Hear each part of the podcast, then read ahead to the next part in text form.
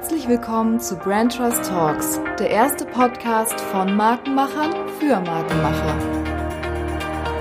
Ich hoffe, ihr seid alle gut ins neue Jahr gekommen, habt wieder Energie getankt für all die Herausforderungen, die euch in dem Jahr bevorstehen. Ich wünsche euch dazu alles, alles Gute und äh, hab ja jetzt unsere erste Episode für dieses Jahr im Gepäck. Da habe ich mit Andreas Wortmann gesprochen. Seit 2018 ist Andreas CEO und Vorstandsvorsitzender der ARA AG. Und die ARA AG hat ja bekannte Marken unter seinem Markendach, wie zum Beispiel Salamander, Lurchi, ARA Shoes oder Lloyd und beschäftigt insgesamt insgesamt rund 10.000 Mitarbeiter. Andreas hat vor seiner Station bei ARA viele Jahre die Markenführung bei dem Schuhhersteller Echo in Dänemark verantwortet und da verrät er uns, was wir von den Skandinaviern in Sachen Markenführung denn noch lernen können. Und er spricht mit uns über die Herausforderungen der Schuhbranche und wir erfahren dabei, dass unter anderem das Thema Nachhaltigkeit, also zum Beispiel vegane Schuhe, nach wie vor ein Riesenthema ist und da erzählt uns Andreas auch gleich, wie ARA mit dem Thema Nachhaltigkeit umgeht. Wir diskutieren, warum der Absatzweg des Outlets in Zukunft immer wichtiger werden wird und wie dieser preisgetriebene Vertriebsweg zur wertezentrierten Markenführung passen kann. Wir sprechen darüber, dass das Phänomen des Fast Fashion bald der Vergangenheit angehören wird und wir zukünftig wieder viel bewusster konsumieren werden. Dass dabei gerade im stationären Handel das Einkaufserlebnis eine zentrale Rolle spielen wird, davon ist Andreas überzeugt. Für diejenigen unter euch also, die im Bereich Schuhe oder auch Mode unterwegs sind, wird diese Episode ein tolles Schmankerl sein. Aber auch sonst bekommen wir inspirierende Einsichten in die Markenführung eines über 100 Jahre alten Unternehmens. Und was mich wirklich beeindruckt hat, ist, mit welcher Klarheit und Selbstreflexion Andreas über das Thema Marke spricht. Ich wünsche euch jetzt ganz viel Spaß mit unserem Gespräch mit Andreas Wortmann von der ARA AG.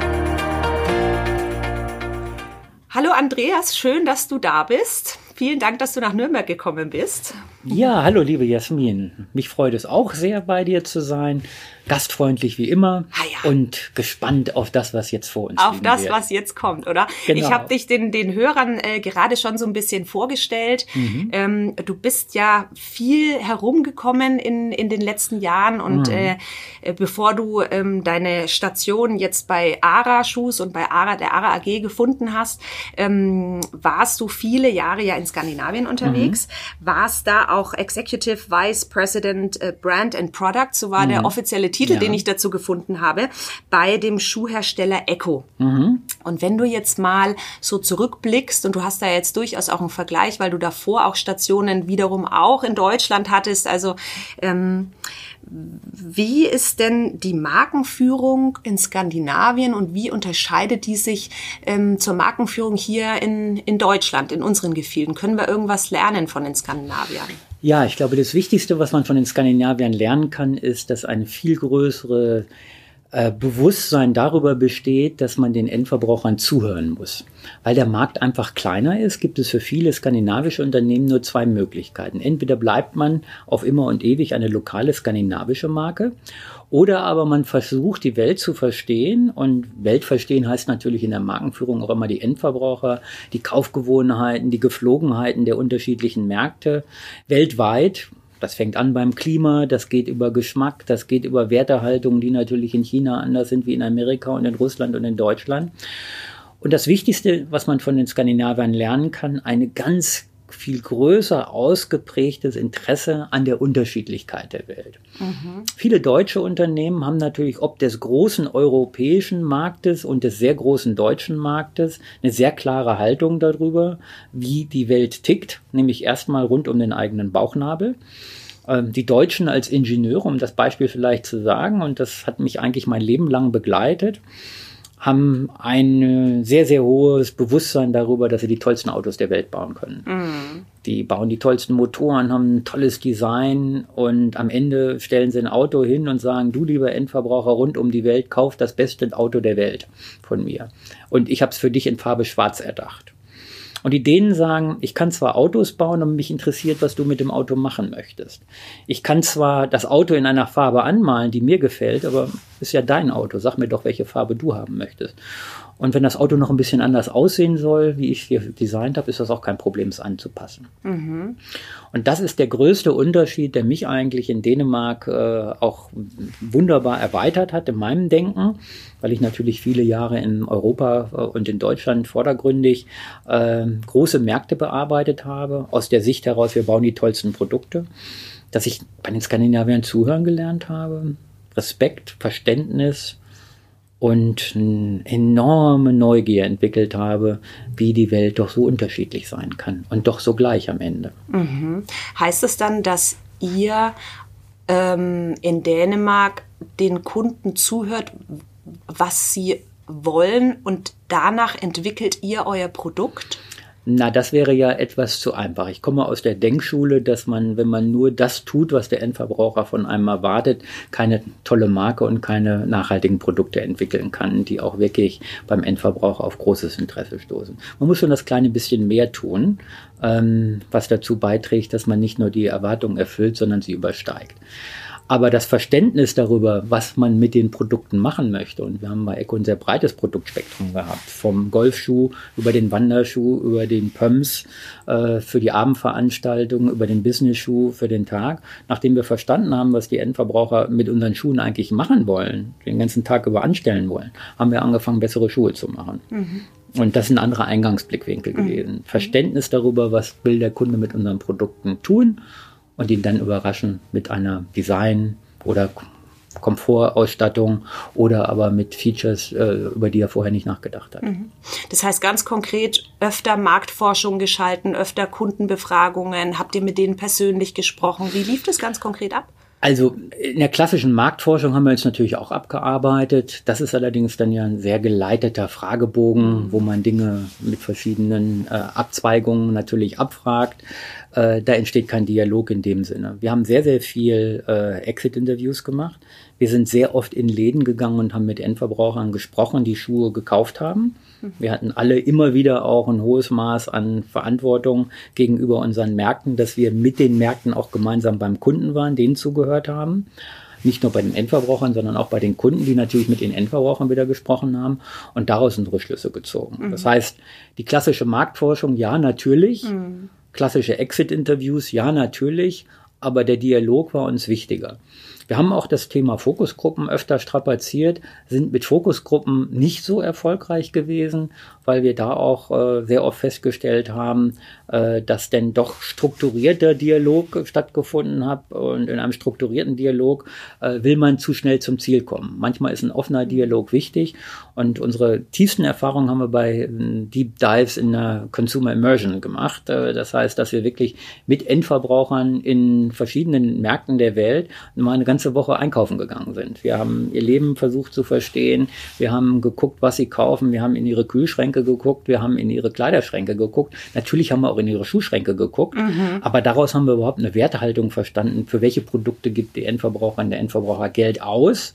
Für welche Produkte gibt er kein Geld aus? Was ist ihnen wichtig? Was ist ihnen nicht wichtig?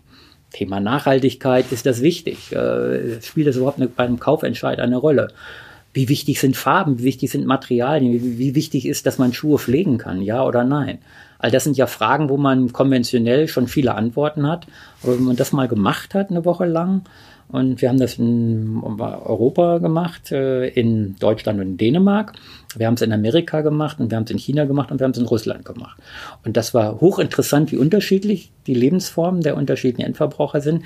Aber wenn es um Schuhe ging, äh, hat sich doch sehr stark angenähert. Mhm. Ähm, also beim Bergschuh war natürlich am Ende schon auch der Wearing Purpose eines Bergschuhs äh, der gemeinsame Nenner. Und da haben alle äh, doch sehr klare Erwartungshaltungen gehabt. Auf der anderen Seite, wenn es um Mode ging, gab es vollkommen unterschiedliche Ansätze. Mhm. Das war hochinteressant festzustellen.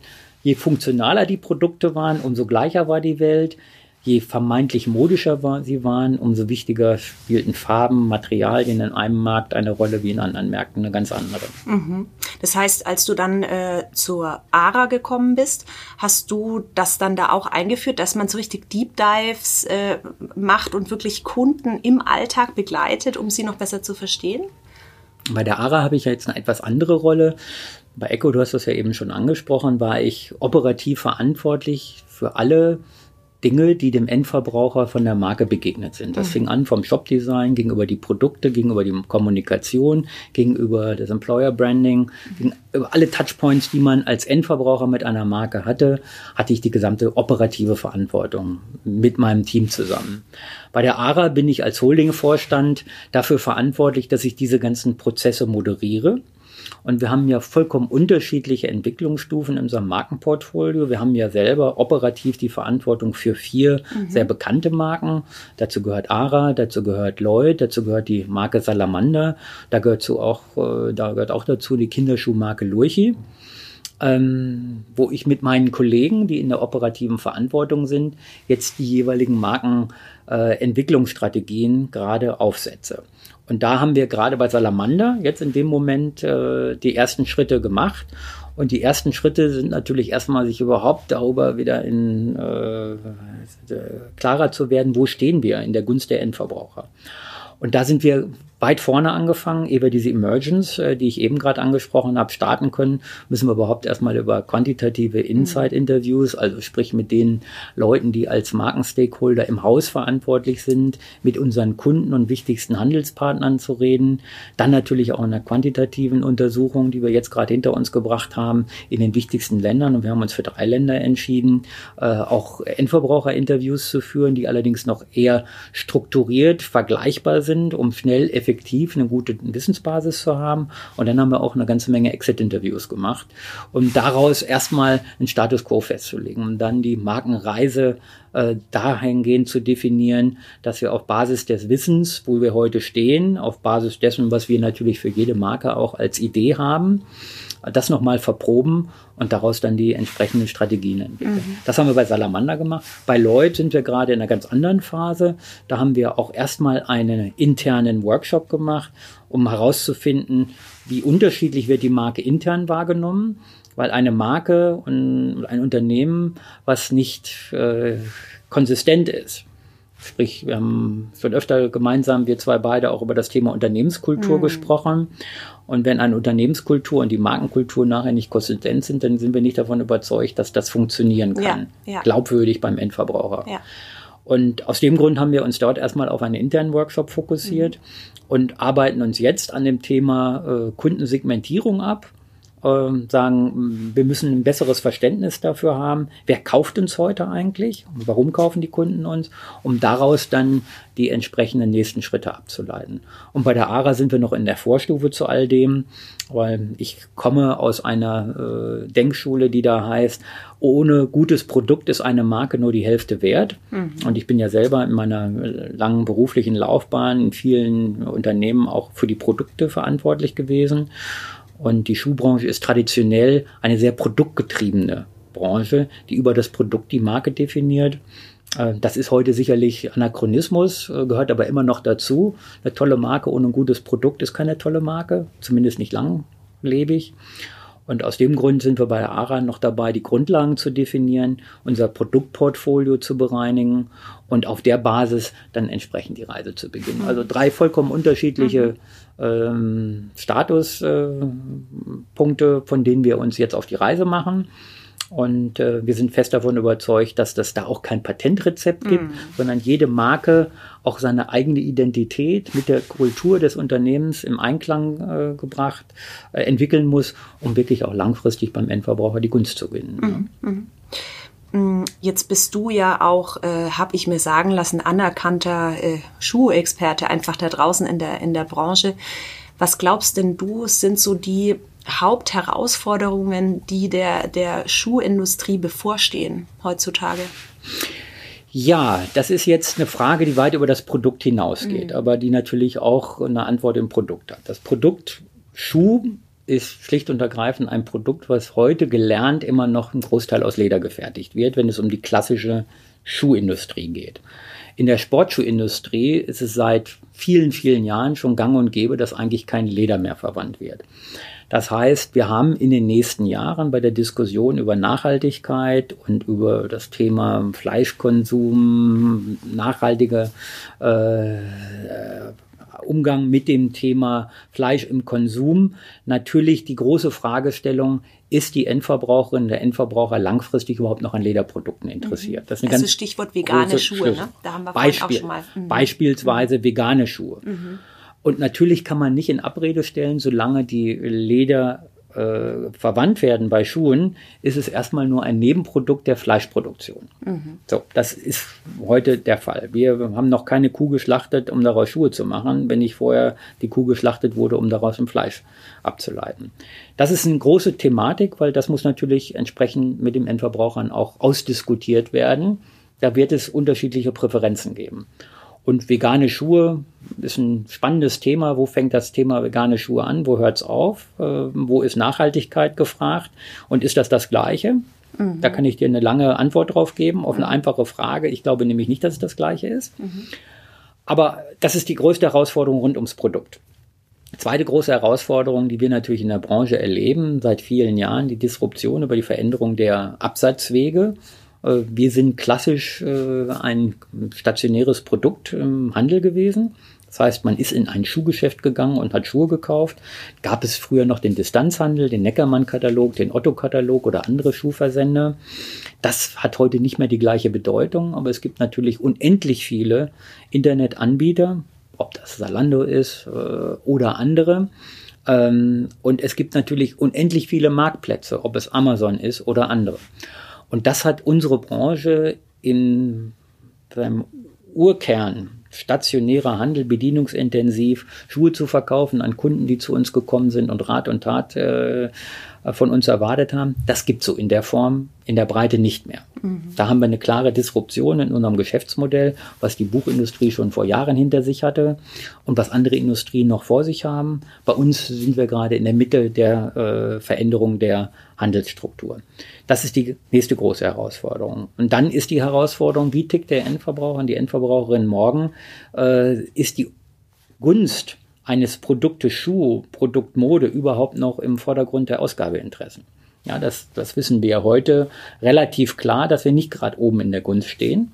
Mhm. Ähm, heute gibt man viel aus für Reisen, gibt man viel aus für äh, die Work-Life-Balance, man gibt sehr viel aus, wenn ich mir Männer anschaue, äh, die heute das Thema äh, Barbecuing entdeckt haben. Und wenn man sich anschaut, was die Fleischration fürs Wochenende oder die Holzkohle, die richtige aus Amerika importiert, kostet, äh, oder der nächste Hype rund um den Gin oder der nächste Hype rund um den tollen Whisky aus Japan, der nicht für 50 und nicht für 100 Euro zu kaufen ist, sondern 150 oder 200 Euro kostet, damit es der richtige ist. Irgendwann ist das Geld ja auch mal äh, zu Ende. Und wer reist, wer gut isst, äh, wer äh, auch noch ein Sammelgehen hat und sich mit tollen Gin und tollem Whisky äh, beschäftigt, der hat kein Geld mehr für ein paar Schuhe. Mhm. Hat einfach keine Lust mehr mhm. äh, und auch kein frei verfügbares Einkommen mehr. Bei Frauen ist es so, dass die eine ganze Menge andere Interessen haben heute. Äh, eine Yogamatte oder Yoga-Klamotten kosten auch Geld. Das ist so. Ja, ja, aber wir Frauen würden doch immer Geld für Schuhe ausgeben. Ja, das ist so, aber deutlich weniger als noch vor einigen Jahren. Ähm, was wir ja festgestellt haben, dass Frauen immer noch sehr viel Geld für Schuhe ausgeben im Verhältnis zum Gesamtausgaben aber die Schuhe werden in der Summe günstiger. Und die letzten Jahre waren ja auch dadurch geprägt, dass Fast Fashion das Thema Preis und Preiswürdigkeit komplett neu definiert hat und nicht erst seit Sarah, aber auch und nicht erst seit Primark, aber auch hat die Fast-Moving Fashion-Industrie ja eins erklärt, Produkte kosten kein Geld mehr. Hm. Produkte kauft man und Produkte wirft man weg. Und das hat glücklicherweise mittlerweile so ein klein wenig eine Delle äh, bekommen, diese ganze Bewegung. Und das Thema Nachhaltigkeit, CO2-Bewusstsein führt natürlich uns in der Markenführung auch mehr und mehr dahin, das Thema Wertigkeit wieder in den Vordergrund zu rücken, was wir momentan so noch nicht erkennen können in der Deutlichkeit, aber wir sind fest davon überzeugt, dass das ein Megatrend wird.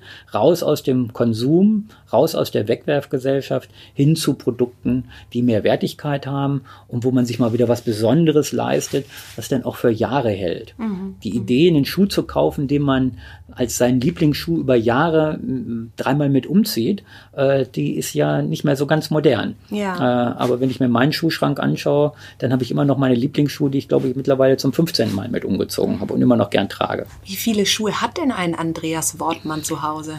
Ja, nicht so viele, wie man denkt. Ich habe jetzt vielleicht zehn Paare, die ich regelmäßig anziehe, was okay. natürlich un unendlich viel ist für jemanden, der als Mann über Schuhe redet. Weil jeder Mann hat eigentlich nur zwei Paar, ja. vielleicht noch ein drittes Paar zum Golfspielen oder zum Laufen. Heute braucht man ja auch noch eins zum Triathlon zu machen, also einen Biking-Schuh braucht man ja auch noch. Mhm. Also vier.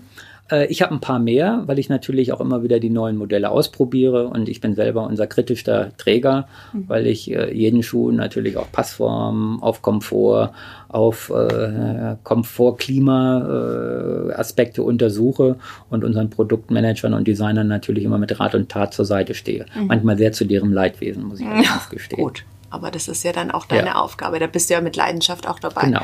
Mhm. Ähm, okay, also du hast jetzt von, von den Herausforderungen gesprochen, eingangs ähm, Stichwort Nachhaltigkeit, da würde ich gerne noch mal ein bisschen ähm, mhm. draufspringen, weil es doch auch irgendwie ein Thema ist, was irgendwie so allgegenwärtig ist und was, wie du ja gerade auch gesagt hast, gut mit mit äh, den ähm, mit der neuen Generation zusammenpasst, ja. nämlich der Millennials, die sich da ja auch wirklich sehr, die sehr hinterfragen, wo kommt was her, welchen Sinn hat was, ähm, wofür lebe ich überhaupt und was mhm. ist mein Beitrag in der Gesellschaft.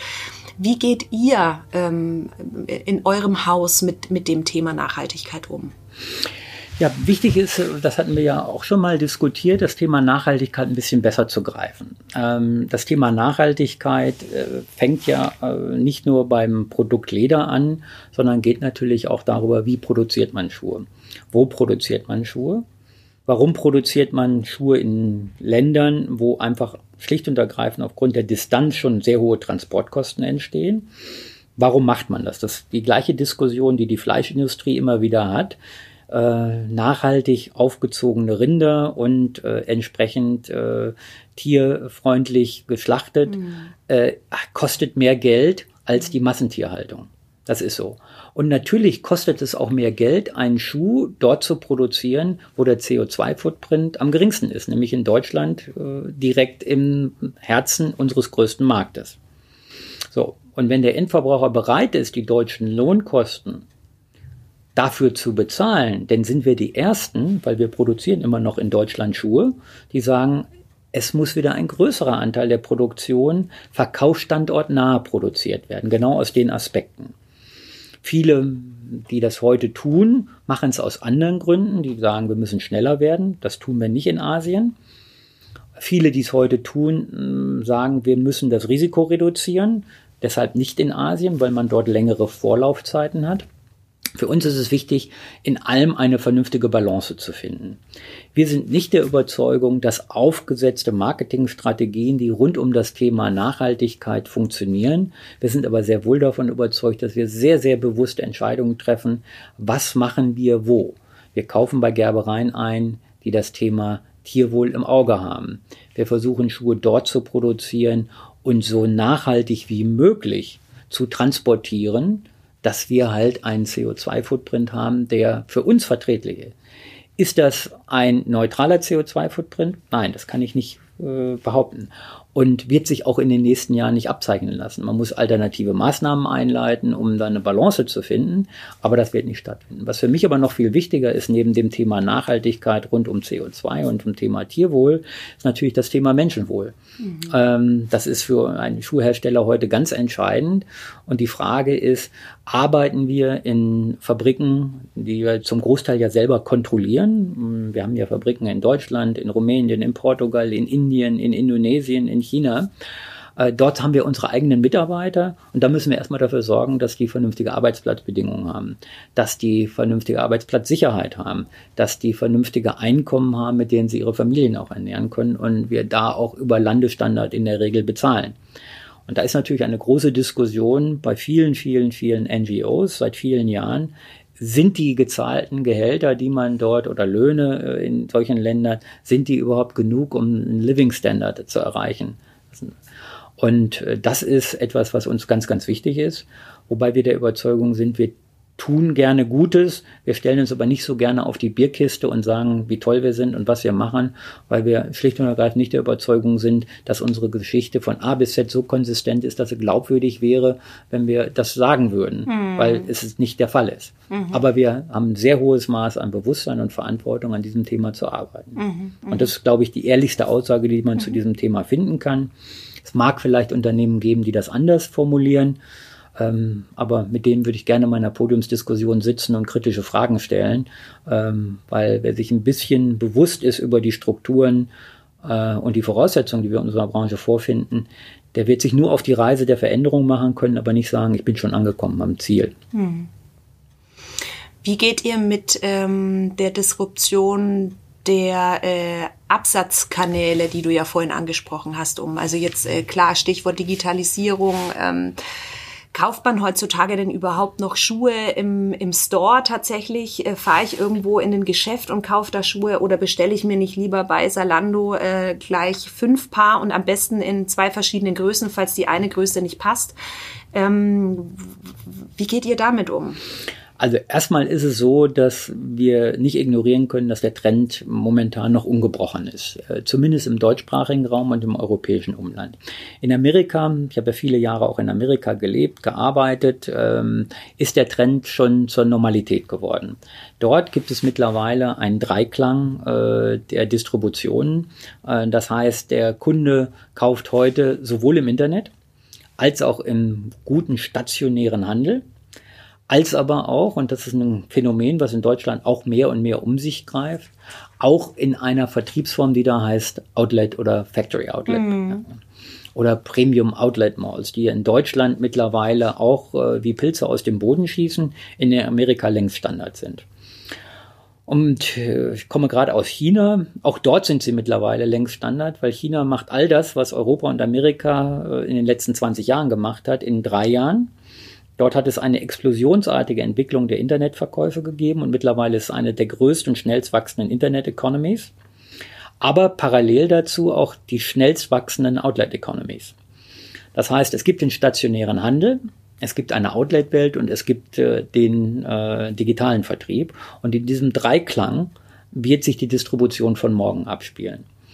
Was hochinteressant ist, dass sowohl im Online-Bereich als aber auch im Outlet-Bereich das Thema Markenerlebnis heute schon viel größer geschrieben ist und dass natürlich der stationäre Handel mit dem Thema die Marke erleben und dann auch für den Endverbraucher Nachhaltiges zu schaffen, ähm, am weitesten zurückhängt. Warum? Mhm weil es am teuersten ist, natürlich Strukturen umzubauen. Es ist einfacher, wenn man eine neue Outlet baut, die so zu bauen, dass es zu einem Erlebnismall wird.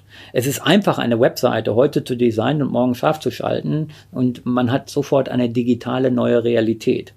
Aber wie wir, wir haben ungefähr 350 stationäre Einzelhandelsgeschäfte. Wenn ich da morgen früh auf den Knopf drücken würde, dann hätten wir A, nicht die Ressourcen finanziell und schlicht und ergreifend könnten wir gar nicht von jetzt auf gleich 350 Geschäfte in ganz Europa umbauen.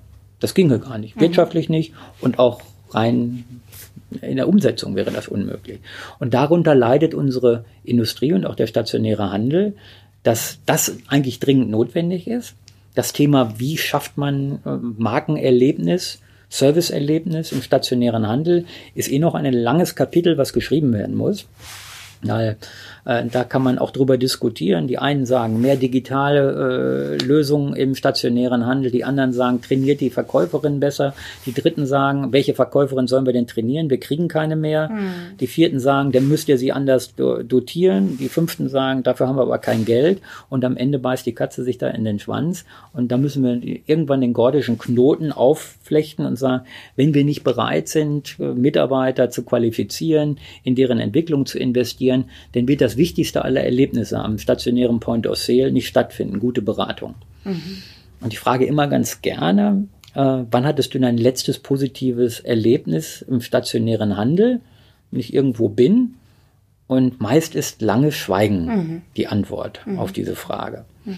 Und das verdeutlicht eigentlich das größte Dilemma. Servicequalität kommt von Mitarbeitern. Mitarbeiter muss man trainieren und dafür muss man investieren. Und dafür müssen die Mitarbeiter einem auch wichtig sein. Ja. Und das ist, wir haben im ganzen Unternehmen knapp 10.000 Mitarbeiter.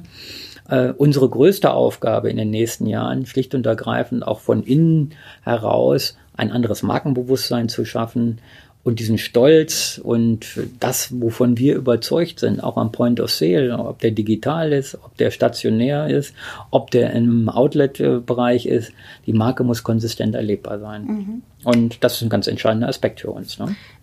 Jetzt hast du äh, vorhin ja auch die Outlet Center äh, ja. erwähnt. Wie geht es einher, dass eine Marke ähm, äh, also aus der Markenführungssicht ist es gut, dass man im Outlet erhältlich ist. Ich frage deswegen, weil kommt natürlich immer darauf an, wenn ich jetzt natürlich sowieso eine Preisstrategie fahre im Sinne von, ich will überall der günstigste sein, ist es ja super. Nur wir sind ja immer der Verfechter zu sagen, wir, wir verkaufen Wert. Und ähm, jetzt sind die Produkte da ja meist günstiger. Oftmals hm. sind sie vielleicht gar nicht günstiger, aber ähm, wie geht das mit dem Markenverständnis zusammen, Outlet und Marke? Ein wunderbares Beispiel. Ich bin heute Morgen auf der Autobahn von München nach äh, Nürnberg unterwegs gewesen und bin an einem wunderbaren, toll designten Audi Gebrauchtwarencenter vorbeigefahren. Und das ist eigentlich die Antwort auf die Frage. Nicht jeder Kunde kann sich Marke leisten. Und für viele Kunden ist das Outlet oder der Gebrauchtwagencenter der Einstieg in die Welt einer Marke. Und das ist ein wichtiger Aspekt, den wir auch immer wieder vor Augen führen. Marke, äh, wenn sie stringent geführt ist, äh, wird immer gewisse Ausgrenzungen auch mit sich bringen. Und eine Marke, die wirklich nachhaltig erfolgreich ist, schafft Begehrlichkeit, aber Begehrlichkeit muss nicht immer nur in der Premium-Positionierung sein. Da kann man auch mal eine gebrauchte Louis Vuitton-Tasche kaufen und es ist trotzdem das größte Stück äh, an Markenwert, was man je gekauft hat. Da kann man auch mal ein gebrauchtes Auto kaufen, weil man sich das neue noch nicht erlauben kann. Und da kann man auch mal im Outlet einen Schuh aus der Vorsaison kaufen, äh, den ich mir letzte Saison zum vollen Preis nicht leisten konnte, aber dieses Jahr äh, mir wirklich auch das Geld abgespart habe und äh, dann die Markenbegehrlichkeit auch in einen Kauf umwandeln kann, auch wenn ich es mir nicht leisten kann. Denn unsere Produkte sind alle deutlich deutlich im Premium-Segment positioniert. Und wenn man den deutschen Schuhmarkt sich anschaut, dann sind Produkte im mittleren Preisbereich knapp unter 50 Euro. Mhm. Alles, was da drüber ist, ist Premium. Und unsere Produkte bei Ara starten bei 70, bei Salamander im Sommer vielleicht mal bei 60, aber eigentlich bei 70 bis 80 Euro. Bei Lloyd äh, ab 100 Euro aufwärts. Das ist der gehobene Premium-Bereich. Und deshalb ist das Vergleich mit dem Gebrauchtwagenhandel für mich ein sehr wichtiger, schafft eine Einstiegsmöglichkeit für die Marke Marke, um damit auch Fans zu kreieren, die dann nach, nachhaltig auch mit der Produktqualität zufrieden sind und sich irgendwann dann auch mal, wenn sie es sich leisten können, mhm. Äh, ein neues Produkt der Marke kaufen. Mhm. Spannend, ja, weil ich habe jetzt auch gerade überlegt, ne, wenn sich eine Marke unter anderem über die Preispunkte differenziert, ähm, dann verwässert sie sich ja eigentlich im Outlet, weil ich dann auch Kunden erreiche, die ich eigentlich gar nicht erreichen will, weil ich ja ganz bewusst aus irgendwelchen Gründen ähm, mein Premium-Produkt so hoch halte. Ne? Aber so, dass es das Einstiegsprodukt ist für vielleicht eine spätere Zeit, wo ich mir das da auch leisten kann, so habe ich das eigentlich noch gar nicht gesehen.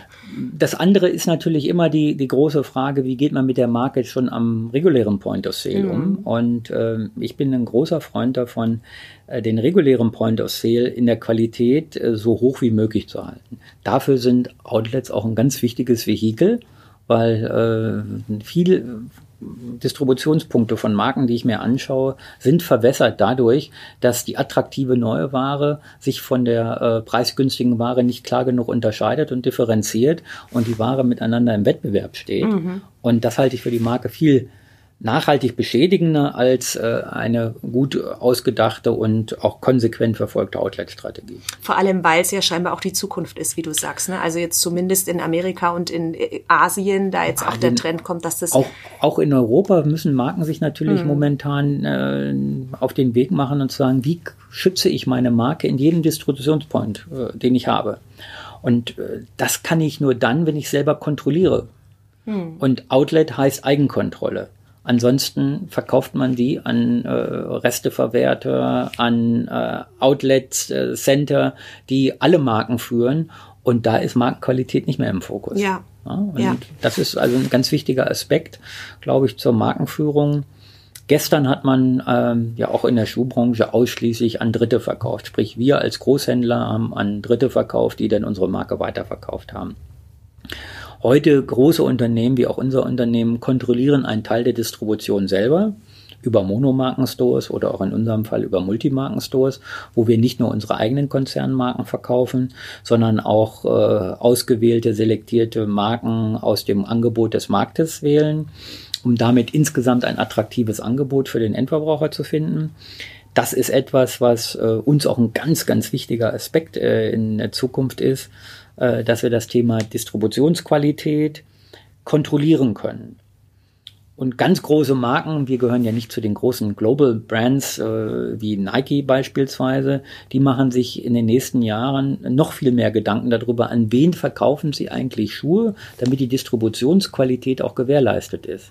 Wie schaffe ich es, dass mhm. meine Markenpräsenz hohester Güte hat und wie schaffe ich es nicht, dass irgendein Kunde bei mir ein paar Schuhe kauft und wenn sie sich nicht verkaufen, werden sie schnell äh, im Ausverkauf äh, feilgeboten, obwohl es vielleicht Markenheroes sind, die auf der anderen Seite zur Markenbildung beitragen sollen. Aber im falschen Umfeld ist auch ein Markenhero manchmal kein selbiger. Ja, ja. ja und das ist sicherlich äh, Kontrolle, das Managen von Distributionskanälen, um Marke in der Qualität langfristig führen zu können, unumgänglich. Einen höheren Anteil von Eigenkontrolle. Mhm. In Englisch heißt das so schön D2C, Direct to Consumer. Das sieht man bei allen großen Marken. Und ähm, das ist im Schuhbereich heute auch schon gang und gäbe mhm. bei den Branchen Primus.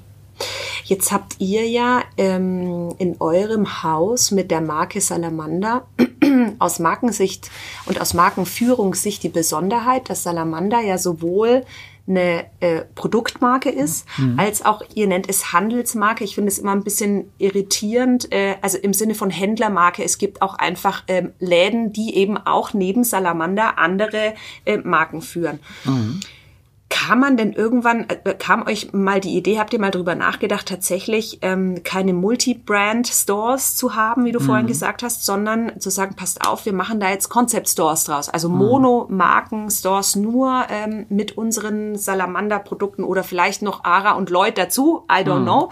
Aber gab es die Diskussion mal? Die gab es und ist natürlich immer wieder naheliegend, wenn man von außen drauf schaut und sagt, warum macht ihr das nicht? Jetzt bin ich ähm, ein gebranntes Kind der Monomarkenwelt und ich glaube, ich äh, habe in den letzten 25 Jahren meiner beruflichen Laufbahn äh, einige hundert, um nicht zu sagen tausend und mehr Monomarkenstores eröffnet. Unglücklicherweise habe ich auch eine ganze Menge wieder geschlossen, weil die Kraft einer Monomarke, wenn es nur um Schuhe geht, ähm, ist begrenzt. Und zwar begrenzt auf die Größe eines Ladens, in dem man sich bewegen kann. Eine Marke muss auch flächenfähig sein. Das ist eine Begrifflichkeit, die du vielleicht noch nicht gehört hast, aber Flächenfähigkeit heißt, dass wenn ich einen Laden aufschließe, muss das Produkt 365 Tage im Jahr, 24-7, die richtigen Produkte haben. Im Winter die Winterstiefel, im Sommer die Sommerschuhe und in der Übergangszeit die richtigen Übergangsschuhe. Das können viele Marken nicht, weil die sich auf eine Produkt Segmentierung konzentriert haben. Es gibt viele Marken, die sind wahnsinnig von großer Bedeutung im Sommer. Eine der hipsten Marken momentan ist immer noch Birkenstock. Mhm. Tolle Marke, super geführt, hat nur im Winter ein großes Problem, dass es nicht so warm ist in unseren Gefilden. Verstanden. Als globale Marke haben sie glücklicherweise genug Märkte, mhm. wo man auch äh, Sommer hat. Aber im europäischen, mitteleuropäischen Raum werden Birkenstock-Schuhe im Winter als Hausschuhe verkauft. Ja. Das ist natürlich, ähm, wenn man flächenfähig sein möchte, eine Herausforderung. Umgekehrt gibt es viele Marken, die tolle Winterstiefel machen. Wunderbar. Eine der bekanntesten Marken der letzten Jahre im Schuhbereich war sicherlich die Marke Axe. Mhm. Sobald es kühl und äh, Übergangswetter wird und Winter, tolle Produkte. Im Sommer sind Lammfellstiefel zwar auch gegangen als Hipster-Produkt, äh, äh Allerdings nicht wegen einer echten Nachfrage. Mhm. Wobei ich von denen auch Flipflops habe, abgesehen davon. So, das hat man dann natürlich in der Marke auch versucht zu verstehen. Wie schaffe ich es, die Marke 365 24 7 flächenfähig zu machen? Und das ist das erste große Problem, das viele Marken einfach nicht gemeistert haben und auch in der Gunst der Endverbraucher nicht die Glaubwürdigkeit dafür erarbeitet haben, dass man sowohl Sandale als auch Winterstiefel als auch Übergangsschuhe machen kann. Das nächste Thema ist, welche Marke kann Damenschuhe, welche Marke kann Herrenschuhe. Und dann komme ich zu der wirtschaftlichen Erfolgsnachweis, dass es kein kein Nachweis gibt im mitteleuropäischen Raum, dass Schuhmarke nachhaltig als Monomarke funktioniert. Mhm. So, wirtschaftlich alles große Herausforderungen. Und darum haben wir gesagt, äh, wir verstehen zwar das Thema der Monomarke, wir führen auch äh, für unsere Marke Lloyd und die Marke Ara viele Monomarkenstores, mehr als 130 Monomarkenstores, sowohl für Ara als auch für Lloyd in der Summe. Und die funktionieren auch, aber die funktionieren nur sehr begrenzt und die funktionieren ähm, mit einem sehr, sehr professionellen operativen Flächenmanagement. Da muss man schon ein richtig guter Retailer sein, dass das funktioniert. Das können viele Produktmarken nicht. Die können Produkt, die können Endverbrauchermarke, aber die sind keine gute Retailer gewesen. Mhm. Und darum sind viele Unternehmen, sowohl in der Klamotte als auch bei den Schuhen, mit Monomarkenstores in den letzten Jahren gescheitert. Es gibt viele Beispiele. Da Esprit, da Gary Weber, hier Schuhmarken, die vor zehn Jahren noch viele Monomarkenstores hatten, die heute kaum noch oder gar keine Monomarkenstores mehr haben. Und für uns steckt eigentlich der Zauber da drin, zu sagen, wenn wir verstanden haben, wer die richtige Endverbraucherin und der richtige Endverbraucher für uns ist, dann ist man als Marke doch sehr liberal und es stärkt doch die Marke, dass wir für unsere Kunden immer die richtigen Produkte haben zu jeder Zeit. Und wenn unsere eigene Produktmarke das nicht leisten kann, dann haben wir die richtige Antwort darauf. Das heißt, wenn eine Kundin zu uns kommt, findet sie immer 365, 24, 7, wie ich es vorhin gesagt habe, die richtigen Schuhe kuratiert für ihre, für ihre Wünsche und ihre Bedürfnisse. Mhm. Und das kann ich als Monomarke vor allen Dingen nicht auf einer gewissen Fläche in 70 oder 80 Quadratmeter großen Stores geht das noch so eben. Bei 120, 150 Quadratmeter wird das schon sehr viel schwieriger. Und mein Ansinnen war immer, Markenführung auch wirtschaftlich erfolgreich, nachhaltig zu betreiben. Und nicht nur kurzfristig tolle Ideen als Marke zu haben, die dann drei, vier, fünf Jahre funktionieren, solange der Geldsickel noch da ist und voll ist, aber das eigentlich kein wirtschaftlich äh, langfristiger Erfolgsparameter war. Mhm.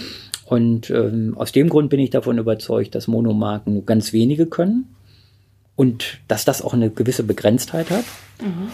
und dass unser Konzept mit einer starken Produktmarke und einer starken Retailmarke in der Ergänzung ein viel besseres und überzeugendes Angebot äh, in den nächsten Jahren für unsere Zielkunden auch darstellt, als das nur mit einer Monomarke wirklich wäre. Okay. Das schließt aber nicht aus, dass wir auch Monomarkenstores unter Salamander machen. Ja. Ja? ja. Das eine schließt das andere nicht ja, aus. Ja. Aber das ist die klare Antwort darauf. Okay.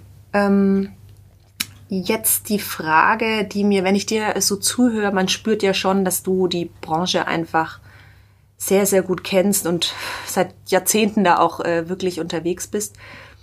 Was war denn dein bester Fehler, den du je in der Markenführung, du, dein Team, ja, also in deinem, in, in deinem Bereich, den ihr je gemacht habt? Äh, Selbstüberschätzung. Als wir Erfolg hatten, dachten wir, jetzt können wir äh, auch endlich die Produkte machen, die wir immer selber für uns machen wollten. Mhm. Das heißt, wenn man anfängt, äh, auf der einen Seite dem Endverbraucher zu dienen und auf der anderen Seite das aber nur als Alibi vor sich herträgt und eigentlich Schuhe machen möchte, die äh, einem selber gefallen, mhm. dann kann das zu einem großen Missverständnis führen. Und das war mein größter Fehler, den ich gemacht habe. Irgendwann zu sagen, boah, jetzt machen wir Erfolg, klasse, jetzt machen wir auch noch Schuhe, die uns gefallen. Und äh, uns gefallen äh, schließt sich ja nicht aus mit dem, was den Endverbrauchern gefällt. Aber wenn man Schuhe designt des Designs wegen äh, und nicht äh, for a purpose, mhm. wenn man Funktionen erfindet, die eigentlich keinen Mehrwert haben. Kannst du konkret sagen, was du da im Kopf hast? Welche? Das Produkte, äh, im Produktdesign geht das denn los äh, über Farben. Mhm. Das geht weiter über Gestaltung, wie gestaltet man einen Absatz. Das geht weiter, wie designt man eine Sohle.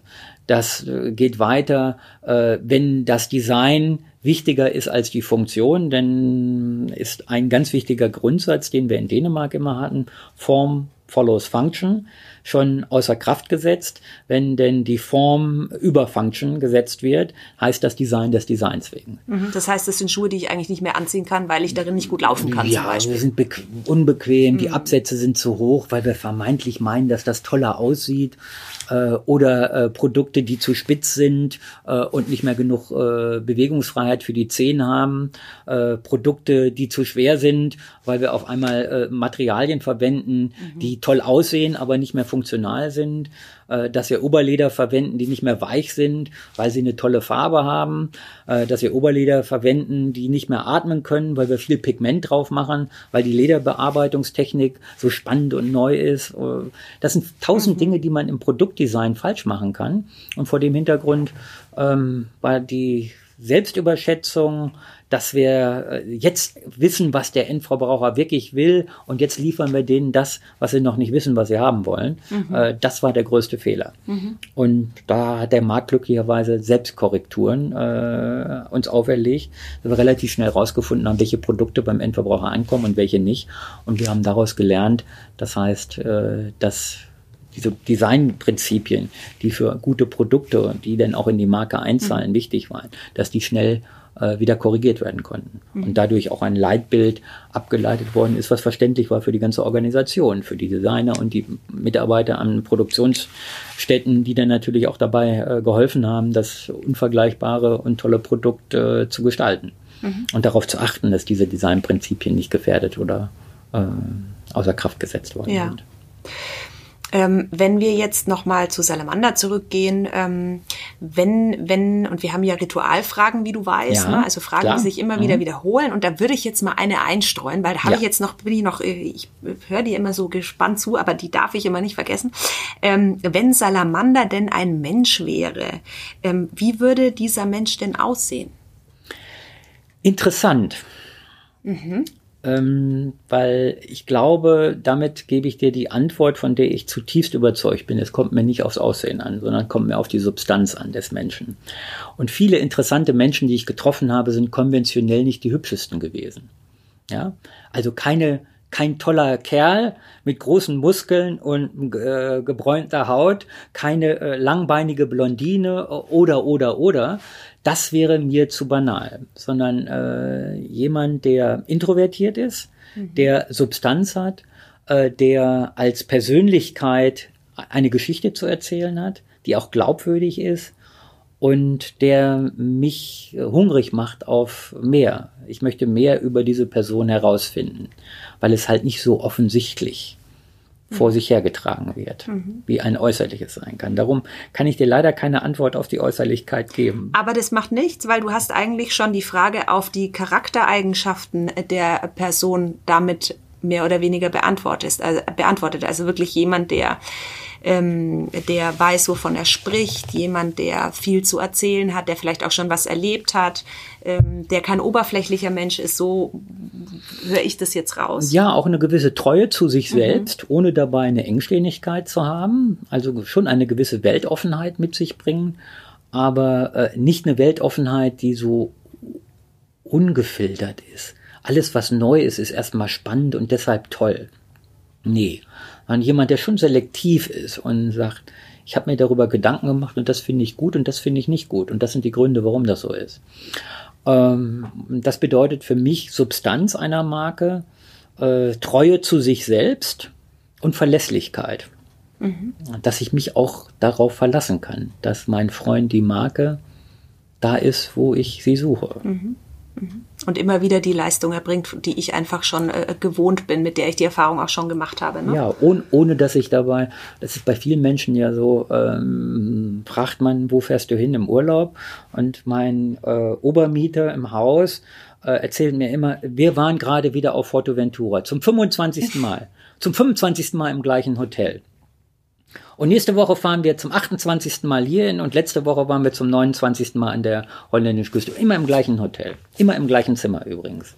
Das heißt, äh, in diesem Fall ist es vielleicht mein äh, 80-jähriger Obermieter, aber viele Endverbraucher, wenn man kritisch hinschaut, haben auch eine hohe Bedürfniskeit auf wiederkehrenden Ritus. Na klar. Man fährt gerne dahin, wo man schon mal war, ja. weil man da kennt man sich aus, da fühlt man sich wohl. Und mit Marke ist das sehr mhm. ähnlich. Ich meine, das ist ja einer der Haupt der Hauptaufgaben von von gut geführten Marken, dass die auch ein Stück weit ein Sicherheitsanker sind da draußen in dieser volatilen Welt, die uns einfach zuschüttet mit tausend ähm, Botschaften, so dass ich einfach blind wirklich im Vertrauen zu meiner Marke greife, bei der ich einfach weiß, da bin ich zu Hause so. Ne? Also das ist so. Das heißt jetzt aber nicht, und das ist natürlich das große Problem. Wenn ich zu meinem Lieblingsbayerischen Gasthof fahre und auf einmal Sushi dort serviert bekomme, mm. äh, ist das äh, die Weiterentwicklung der Marke meines Lieblingsbayerischen Gasthofes? Wahrscheinlich nicht. Äh, nichtsdestotrotz kann ich mir eine moderne bayerische Küche, die ein bisschen leichter ist und trotzdem genauso gut schmeckt, sehr gut vorstellen. Und darin geht es, glaube ich, ja. im Rahmen dessen, was die Erwartungshaltung ist des Kunden, auch zu überraschen, Dinge zu tun, die zur Marke passen, ohne sich dabei zu verbiegen und auf einmal im bayerischen Gasthof Sushi zu servieren oder in China im China-Restaurant eine bayerische Haxe zu bekommen. ist ungefähr genau das gleiche Problem. Ja, weil so ein bayerisches Sushi wäre ja schon schön. Ne? Also, so ja. Weißwürstle mit Stäbchen oder so, muss man sich ja. mal überlegen. Also Gest, gestern habe ich äh, im, im Vorbeigehen mal im bayerischen Gasthof gelegt, bayerische Tapas. Ach, da ja, schau. und da wusste ich, das ist sicherlich nicht da, wo, wo ich einkehren werde. Aber die bayerischen Tapas waren wahrscheinlich Weißwürstel und äh, kleine Tapas vom Leberkäse. Äh, auch spannend, mhm. aber äh, das ist genau das, was mhm. ich meine, was denn vielleicht ein bisschen an Haaren herbeigezogen ist. Es ja. muss auch noch zur ähm, Charakter der Marke passen, ohne dass ich dabei ganz irritiert bin. Ja, ja. Das, ich hoffe, ja. dass dir das die Frage beantwortet. Wunderbar, ganz wunderbar. Ähm, jetzt sprechen wir die ganze Zeit schon über Marken. Was ist denn überhaupt deine Lieblingsmarke und warum ist es deine Lieblingsmarke? Meine Lieblingsmarke ist ein Sportverein. Ähm, weil äh, ich äh, seit vielen, vielen Jahren, seitdem ich denken kann, Marken rund um Sport erlebt habe in jungen Jahren und äh, vielleicht erzähle ich nicht nur, was meine Lieblingsmarke heute ist, sondern erzähle vielleicht die drei Lieblingsmarken in meiner äh, Markenhistorie. Mhm. Die erste Lieblingsmarke war Adidas. Warum? Weil mein Fußballidol Franz Beckenbauer und Gerd Müller Adidas-Schuhe getragen haben. Und damals gab es nur zwei Möglichkeiten. Entweder fand man Adidas toll oder Puma. Und damals gab es Bayern München und Borussia Mönchengladbach und ich fand Günter Netzer nicht so toll wie Gerd Müller. Mhm. Darum war meine Lieblingsmarke an der Person Gerd Müller Adidas. Mhm. Dann sind die Deutschen auch noch Weltmeister geworden, 1974. Das war mein erster Kontakt mit Marken. Und deshalb war für mich Adidas die Marke meiner Jugend.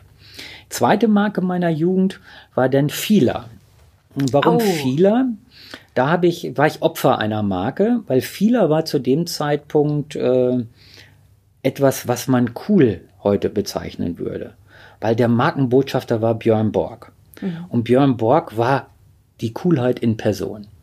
Der hat sich in Wimbledon fünf Stunden mit seinem Gegner geprügelt und ist dabei immer cool geblieben. Der war nie laut, der hat nie geschimpft wie John McEnroe und Björn Borg hat Fila getragen. Jetzt konnte ich mir als junger Spund kein Fila erlauben, weil Fila war damals eine Marke für die, heute würde man sagen, Rich Kids. Mhm. Und das konnte ich mir nicht leisten. Aber ich weiß noch wie heute, ich mein ganzes Taschengeld für mein erstes Fielerhemd ausgegeben habe. Und ich dachte, ich bin der König der Welt. Damals habe ich zwei Dinge festgestellt. Marken sind was sehr Emotionales, nämlich eine Assoziation mit etwas. Damals wir, die Weltmeister, Adidas. Mhm. Das war die Marke, damit habe ich mich stärker gefühlt. Und als ich es mir leisten konnte, habe ich gedacht, ich habe es geschafft. Ich bin auf dem Olymp dieser Welt. So, mittlerweile sehe ich das natürlich ein bisschen verklärter, aber es funktioniert eigentlich noch wie heute, äh, wie damals, dass Marken immer noch äh, Statussymbole sind, dass Marken immer noch auf dem Schulhof äh, die Selektion zwischen der kann sich's leisten und der kann sich's nicht leisten darstellen und dass viele Marken auch heute noch von vielen Menschen schlicht und ergreifend deshalb gekauft werden, um zu signalisieren, ich kann es mir leisten. Mhm. Heute ist meine Lieblingsmarke Bayern München als Fußballverein weil ich finde, ähm, das ist eine wunderbare Geschichte, wie Marke äh, wahnsinnig viel unterschiedliche Schichten ansprechen kann und trotzdem hat jeder sein eigenes Erlebnis zur Marke und verbindet sich am Ende am Samstagnachmittag oder am Mittwochabend bei der Champions League mit dem gemeinsamen Erleben. Äh, heute hat man Facebook-Fans. Äh, Fans hat man im Fußball schon seit äh, 50 und 100 Jahren. Und viele der Prinzipien, die heute in sozialen Medien funktionieren, sind schlicht und ergreifend aus dem Sport heraus geboren. Mhm. Die Terminologien sind sehr ähnlich. Und ich finde es deshalb so spannend und faszinierend, weil ich jede Woche mich über meine Marke freue, über meine Marke ärgern kann. Ich lebe mit, ich leide mit. Marke ist was schrecklich Emotionales und meine ganz individuelle Interpretation der Marke. Mhm. Niemand schreibt mir vor, wie ich es äh, erleben darf mhm. und erleben muss. Ich mhm. kann laut sein, ich kann weinen, ich kann Hurra schreien Äh, das Einzige, was passieren kann, dass meine Hunde mal laut bellen, wenn ich gerade wieder ausflippe, wenn mein Spiel gewonnen habe. Oder laut schimpfe, wenn es nach hinten losgeht. Das gehört auch für mich bei Marke dazu, Emotionalität. Ja. Ja. Und eine sehr demokratische, breite Auffassung. Für die, die sich leisten und nicht leisten können, äh, das äh, Sky-Ticket zu kaufen und Bayern jede Woche zu erleben, für die, die sich leisten und nicht leisten können, Stadion zu gehen. Aber es ist eine wunderbare Gemeinschaft. Mhm, mh. ähm, eine Community, wie man heute so schön in den sozialen Absolut. Medien sagen würde. Ne? Es ist so spannend, da kannst du mal in den Podcast reinhören, den ich ähm, mit äh, der Ariane geführt habe, die von ähm, Brose, ehemals Brose Baskets, Basketballverein, ja. ähm, äh, kommt und da das Marketing auch leitet, wo wir eben auch darüber gesprochen haben, Markengemeinschaften in, im Sport ist einfach nochmal wirklich eine ganz andere Nummer als jetzt, ähm, wobei Apple ist da auch schon vergleichsweise unterwegs, ja, mhm. aber es ist einfach wirklich nochmal was anderes. Jetzt hast du vorhin gesagt, ähm, dass du bei deinen zwei Lieblingsmarken, also Fila und Adidas, dass du die mit äh, Menschen verbunden hast. Mhm. Also so Markenbotschaft hast du es, ja. glaube ich, äh, da auch ja. genannt. Was wäre denn, äh, was wäre denn der geeignete Mensch für Salamander? Nun bin ich heute nicht mehr so von dem Botschafter überzeugt, wie es damals mhm. war. Damals waren die Botschafter noch ja, mit einer etwas anderen Loyalität äh, Markenbotschafter. Wenn man heute äh, sich die Markenbotschafter anschaut, dann hat man erstmal die ganz klare Erkenntnis, die stehen nicht nur für eine Marke, ja. sondern für unendlich viele Marken. Heute für die, morgen für eine ganz andere und nächste Woche für wieder eine ganz andere. Als Björn Borg seinen Tennisschläger gewechselt hat, habe ich die Welt nicht mehr verstanden. Mhm. Mhm. Und für mich war das ein Verrat. Und ich habe nun viele Jahre auch bei Echo äh, im Sponsoring äh, die Verantwortung getragen und äh, wir haben dort immer wieder darüber diskutiert, mit welchem Golf-Superstar kann man heute eigentlich noch glaubwürdig Markenbotschafterstrategien fahren. Wir sind immer wieder auf den gleichen Punkt gekommen mit den wenigsten, weil die meisten schlicht und ergreifend getrieben waren. Ein Logo mehr, bitteschön. Ja. Weil heute die äh, Manager natürlich auch von dem Vermitteln von Werbeverträgen leben. Und das war damals zwar auch wichtig, äh, darum hat äh, das Thema Markenbotschafter für mich ein mhm. paar Dellen erfahren, weil ich schlicht und ergreifend nicht mehr davon überzeugt bin, dass Markenbotschafter, wenn man sie nicht langfristig an eine Marken binden kann, nachhaltig glaubwürdig sind. Ja, ja. Und aus dem Grund habe ich keine Vorstellung darüber, wer die richtige Person war. Ich glaube, dass es heute äh, unsere Mitarbeiter sind, die die wichtigsten Marken Markenbotschafter sind, weil die sind da, äh, die stehen für das, was die Marke ausmacht. Und äh, das ist auch etwas, was für mich glaubwürdiger dem Endverbraucher gegenüber ist, als irgendjemand, dem ich heute einen Scheck schreibe und er morgen ganz woanders ist. Mhm. Mhm. Und darum ist das Medium Markenbotschafter hm, für mich ein internes und kein externes mehr. Mhm. Gekauft? Bin ich dabei? Gerade im, im Zeichen der, der Blogger und Co. Ne? Das ist ja eh alles nochmal eine äh, ganz bestimmte Geschichte da auch. Ähm, mal kurz zu dir. Wie würdest du dich denn mit einem Wort beschreiben? Also du, Andreas, als Mensch. Jetzt haben wir ja viel über den, den Markenmanager, den CEO gesprochen. Mhm passioniert. Mhm. Also alles, was du tust, tust du mit äh, Glaube und Leidenschaft. Und sonst mache ich es lieber nicht. Mhm. Das führt mich jetzt äh, witzigerweise auch zu äh, meiner kleinen Überraschung für dich, weil jetzt guckst du schon ganz Überraschung, spannend, Überraschung ja. ja. Ähm, du weißt, wir haben ja auch immer eine Frage von äh, dem vorherigen Gast. In dem Fall ähm, war das bei meinem Kollegen Colin, der mit Ole Reuss gesprochen hat, der äh, beim VW äh, DigiLab ähm, mhm. hier äh, verantwortlich ist. Und der hat folgende Frage für dich hinterlassen. Hören wir mal kurz rein. Frage ins Blaue. Ähm, was ist deine geheime Superkraft? Meine geheime Superkraft ist eigentlich das, wie ich mich auch als Mensch beschreiben würde. Die Überzeugung, für etwas aufzustehen, an etwas zu arbeiten, was ich gestalten kann, äh, wird getrieben durch meine Passion an den Dingen. Und da bin ich sehr selektiv ich habe äh, in meinem Leben auch mal Zeiten gehabt, da habe ich gearbeitet mit dem Kopf und war sehr effizient und nicht weniger erfolgreich. Aber es hat mir keinen Spaß gemacht. Und darum ist die geheime Superkraft meine Passion an Dingen zu arbeiten und Dinge zu gestalten. Passt wunderbar zu der vorherigen Frage. Also das hat äh, jetzt wirklich ja. Hand in Hand. Ähm, sehr schön. Hast du denn vielleicht ähm, eine Frage, die du dem nächsten Gast hinterlassen möchtest? Ja, ist eine kombinierte Frage. Ja. Arbeitest du, weil es gut kannst oder weil es deine Passion ist? Mhm. Also passt eigentlich ganz gut zu dem, was du ja. jetzt auch gerade gesagt hast, ne? Ja. Und ich habe viele Menschen getroffen, die Dinge hervorragend können. Und wenn ich dann gefragt habe, ist das eigentlich das, was du immer machen wolltest? Nein, das, ich mache das nur, weil ich es gut kann. Mhm. Und nicht, weil ich es vom Herzen tue. Ja, Wobei die Frage natürlich, um da mal kurz äh, philosophisch äh, einzusteigen, wobei natürlich schon die Frage ist, ob ich etwas wirklich, wirklich gut kann, wenn ich es nicht lieben würde. Ja, ich bin davon überzeugt, dass das nicht geht. Mhm. Aber ich habe durchaus Menschen getroffen, die Talente haben, äh, die ihnen in die Wiege gelegt worden sind, aber mit denen sie eigentlich nichts anfangen können und auch nichts anfangen wollen. Mhm. Mhm. Das schließt das eine nicht aus ja. und das andere, aber deshalb ist es für mich immer spannend herauszufinden, warum gehst du morgen eigentlich wieder zur Arbeit. Mhm. Mhm. Das ist ja auch gerade in Sachen Employer Branding auch wirklich ja. immer die Frage, in welchen Sinn, warum stehe ich wirklich auf? Das, das ist auch das, was Millennials sich fragen, welchen Sinn stifte ich und auch, worauf Unternehmen eine Antwort haben müssen. Ja, natürlich. Na, warum, warum tun wir das, was wir tun, auch als Unternehmen und woran glauben wir selbst? Ja, du Andreas, ich glaube, wir wären tatsächlich am Ende.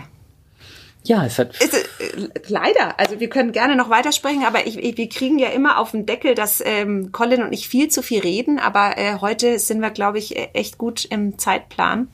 Ich danke dir recht herzlich, dass du zu uns nach Nürnberg gekommen bist. Ja, es hat viel Spaß gemacht. Das freut äh, mich mit sehr. euch und ähm, wir sehen uns bestimmt wieder auf der großen Suche nach den Antworten, wie man Marken erfolgreich führt, wirst du ja morgen auch wieder da sein. Ja. Und ich auch. Ich komme morgen auch wieder zur Arbeit. Ja, sehr schön. Ich freue mich. Vielen Dank. sehr Lieben. gerne. Ich hoffe, ihr hattet ganz viel Spaß, ihr Lieben. Macht's gut und bis dahin. Haltet die Ohren steif. Tschüss.